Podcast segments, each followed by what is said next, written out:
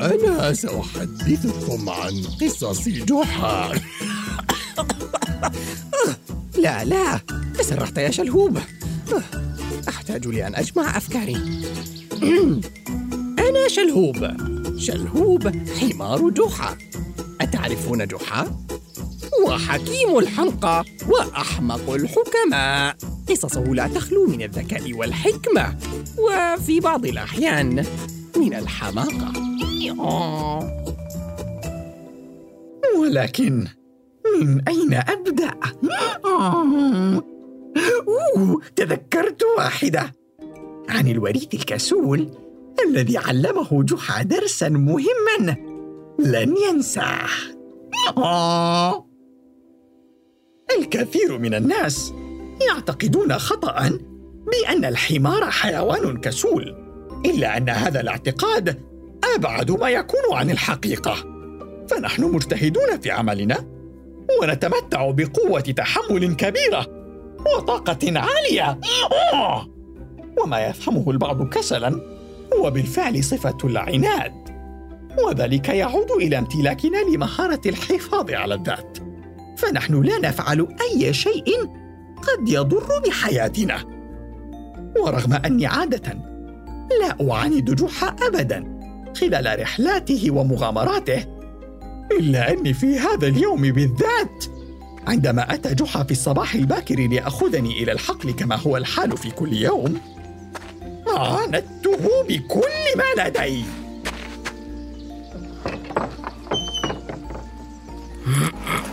هيا يا شلهوب. ما بك؟ ما بك لا تتحرك.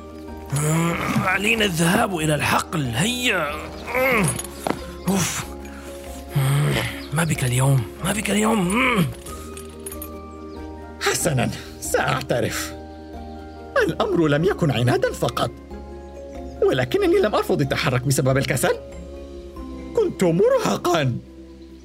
لم أنم الليلة السابقة وأنا متفكر في مشروع عمل كنت أردت أن أبدأ به منذ زمن طويل. ولكنني لم أتمكن من ذلك. فبقيت مستيقظا طوال الليل. وأنا أفكر لماذا لم أبدأ به؟ هل فشلت؟ ولكن الإجابة كانت لا. شلهوب لا يفشل. بل لم يسمح لي الوقت بسبب مطالب جحا الدائمة فلن أذهب معه اليوم. ما هي فكرة المشروع؟ سأنشئ خدمة تنقل عبر البغال. سأجمع كل أصدقائي ونسافر عبر البلاد لنوسع العمل. سأكون ثريا.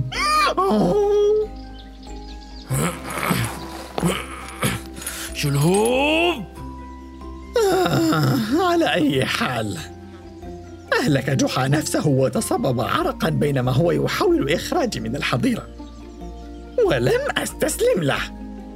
وفي هذه الأثناء جاءت سيدة غريبة لم أرها من قبل وطرقت باب الحظيرة قبل أن تدخل علينا. أنا آسفة على إزعاجكم في هذا الوقت لكن الكثير من الناس نصحوني بأن آتي إليك بمشكلتي. علك تجد لي حلا يا سيد جحا. أه على الرحب والسعة. إن استطعت مساعدتك فلن أتخاذل أبدا. اسمي رودينا وقصتي هي أنه عندما توفي زوجي قبل عشرة أعوام كان قد ترك لابني الوحيد بلال ظرفا خاصا فيه رسالة. وأوصاني أن أعطي الرسالة لبلال عندما يبلغ العشرين عاما. وبالفعل هذا ما فعلته. فحين فتح بلال الظرف وقرأ الرسالة وجد أن والده قد ترك له إرثا. هو عبارة عن كنز مدفون في جبل الرماد وقد رسم خلف الرسالة خريطة لمكان الكنز. أها وتحتاجين أن أفسر الخريطة لابنك؟ كي يتسنى له أن يجد الكنز؟ لا مشكلتي أن ابني كسول ومتخاذل جدا فهو كان قد بلغ العشرين عاما منذ عامين ولكنه حتى الآن لم يذهب للعثور على الكنز. أها وتحتاجين أن أذهب وأجد الكنز بنفسي؟ لا لا لا بل أريدك أن تذهب إليه آه تحتاجين أن أخطط مقلبا له لألقنه درسا عن الكسل لن ينساه. ماذا؟ لا لا لا. يا سيد جحا أريدك فقط أن تتحدث معه. جئت لك لأنني أتمنى أن تكلمه وتشجعه على الذهاب. باءت كل محاولاتي معه بالفشل فهو يقوم باختلاق الأعذار في كل مرة. لا عليك يا سيدة ردينة الموضوع سهل. فلنذهب إليه حالا فخير البر عاجله. ويبدو أن شلهوبا لا يريد العمل اليوم على أي حال. فنظر إلي جحا بابتسامة مترقبة. ولأنني شهم وأردت مساعدة تلك السيدة اللطيفة. لم أعاند ونهضت لنذهب.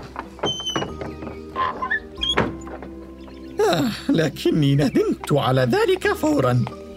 لأن الطريق لبيتها كان بعيدا. وكانت ساقاي متعبتين للغاية. آه كيف سأنقل الناس إن تعطلت ساقاي؟ أنت تدمر أحلامي يا جحا وحين وصلنا وجدنا الشاب المدعو بلال نائما على أرجوحة شبكية معلقة بين شجرتين كم حسدته.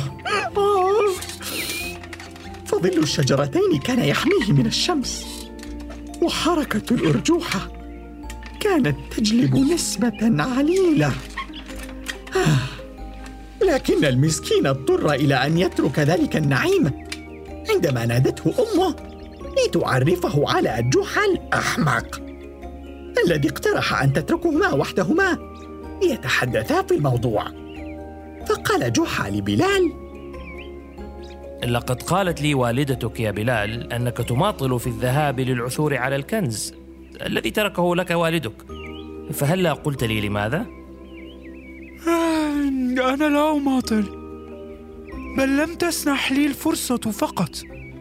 ففي كل مرة كنت أنوي فيها الذهاب يحصل شيء ما ويمنعني. مثل ماذا؟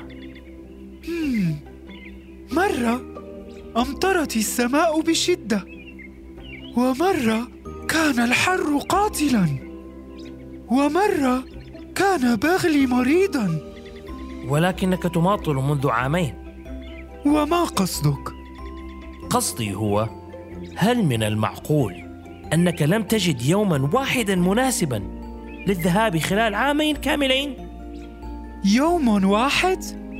هل تعتقد أن الذهاب لجبل الرماد والعودة منه يستغرقان يوما واحدا فقط؟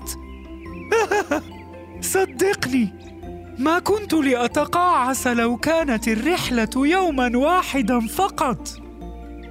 آه حسنا. كم يوما هي اذا يومان يومان كاملان. بالإضافة إلى أن الطريق وعرة وتبدأ من أسفل الجبل بالحر والعرق. وكلما ازداد الارتفاع زاد البرد والأمطار. وفي القمة يوجد الثلج. فكيف لي أن أحضر لهذه الرحلة؟ ماذا ألبس؟ وأي طعام أحمل؟ لدي فكرة يا بلال. سأذهب معك وأساعدك. فأنا مستعد لمواجهة هذه الصعاب معك. لنلتقي غدا في الصباح الباكر ونذهب. ولا تقلق أنا سأحضر كل شيء. فما عليك إلا أن تأتي ومعك الخريطة. اتفقنا؟ اتفقنا. عدنا إلى البيت. وبدأ جحا بالتحضير للرحلة الشاقة بلا كلل. حسنا ساخذ هذا أما أنا فقررت أن أستريح طوال اليوم. والبدء بالعمل على مشروعي بعد عودتنا من الجبل. لأنني متأكد أن السيد جحا لن يذهب بدوني. مما يعني أن اليومين القادمين سيكونان متعبين جدا. آه. عطلني جحا ومطالبه مرة أخرى.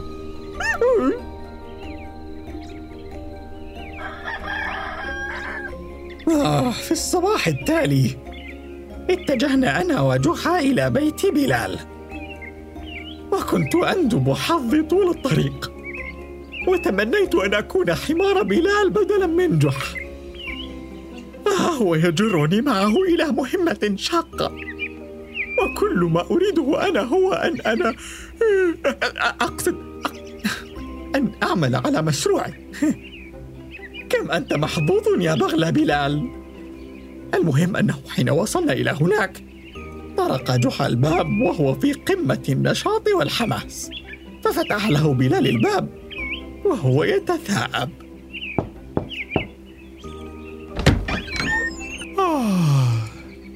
صباح الخير يا جحا صباح الخير. هيا بسرعة. علينا الانطلاق فورا. لكي نصل القمة قبل غروب الشمس. آه. ولكن يا جحا الوقت مبكر. لما لا نتناول الفطور ونشرب الشاي ثم نذهب؟ مم. حسنا. لكن بسرعة. فتناولا الفطور. وشربا الشاي وأكلا الحلوى. وكلما حاول جحا أن يحث بلال مرة أخرى على الانطلاق بدأ الشاب بالتأوه والمماطلة. تارة يقول الجو حار ولا يحتمل. وتارة أخرى يقول إن بغله ما زال نائما.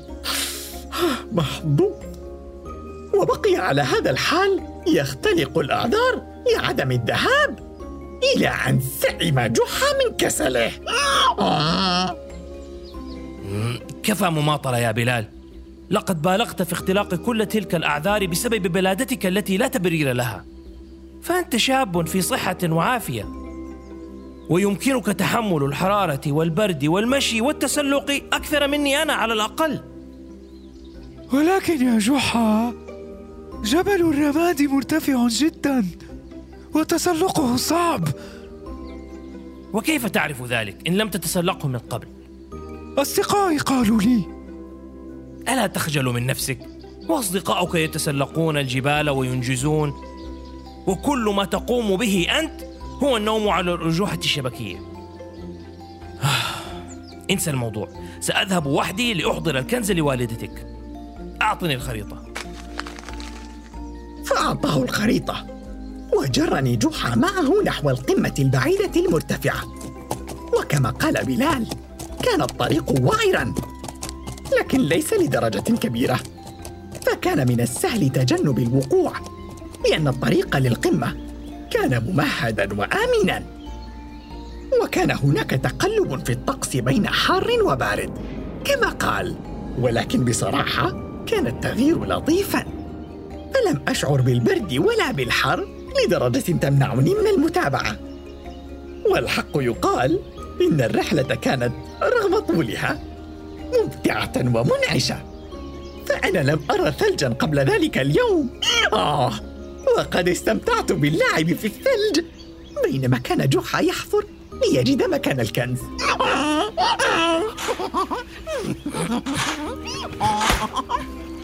هذا هو وجدته وعندما وجد جحا الكنز عدنا إلى بيت بلال لنعطيه إياه فلما اقتربنا من البيت وجدنا السيدة ردينة تنتظرنا ويبدو عليها الغضب وإلى جانبها بلال الذي كان مطأطئا رأسه بانزعاج يا سيد جحا هل ما قاله بلال صحيح؟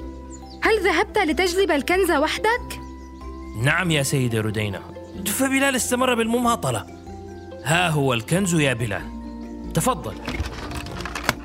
وعلى فكرة الرحلة كانت شاقة بعض الشيء لكنني استمتعت بها. وبالمناظر الخلابة والثلج والطبيعة فلم أشعر بالتعب. وكما ترى فإن الكنز الذي تركه لك والدك ثمين حقا ويستحق أن تتعب قليلا لتحصل عليه. أوه شكرا جزيلا يا جحا. هل ممكن أن تضعه في الداخل؟ يبدو ثقيلا. سأتفقده لاحقا. لا لا لا لا لا لا لا. لقد طفح الكيل. لقد بالغت كثيرا. كسلك أتعبني وأحرجني. فحتى جحا لم يستطع أن يغيرك. لكن أنا سأعلمك درساً. اسمع يا جحا.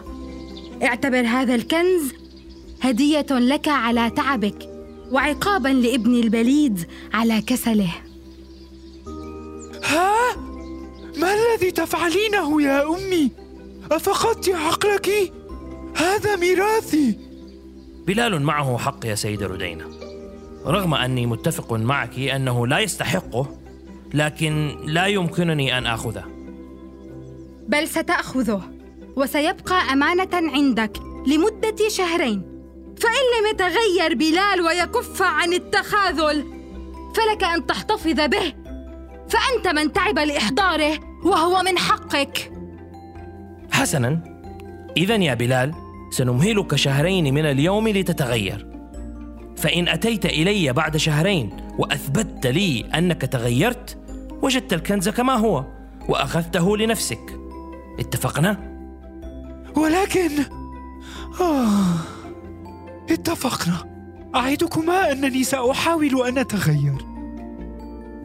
وبعد مضي شهرين أتى بلال مع والدته إلى بيت جحا وأخبره بالتغيير الجذري الذي حصل مع بلال. فقد قرر أن يقوم بالرحلة إلى قمة جبل الرماد بنفسه. وبعد أن نجح بتسلقه بدأ يعمل كدليل للسياح الذين يريدون صعود الجبل بدورهم. وبات يصعد وينزل من الجبل يوميا وهو مستمتع بالطبيعة والهواء النقي والثلج. ففرح به جحا وأعطاه كنزة.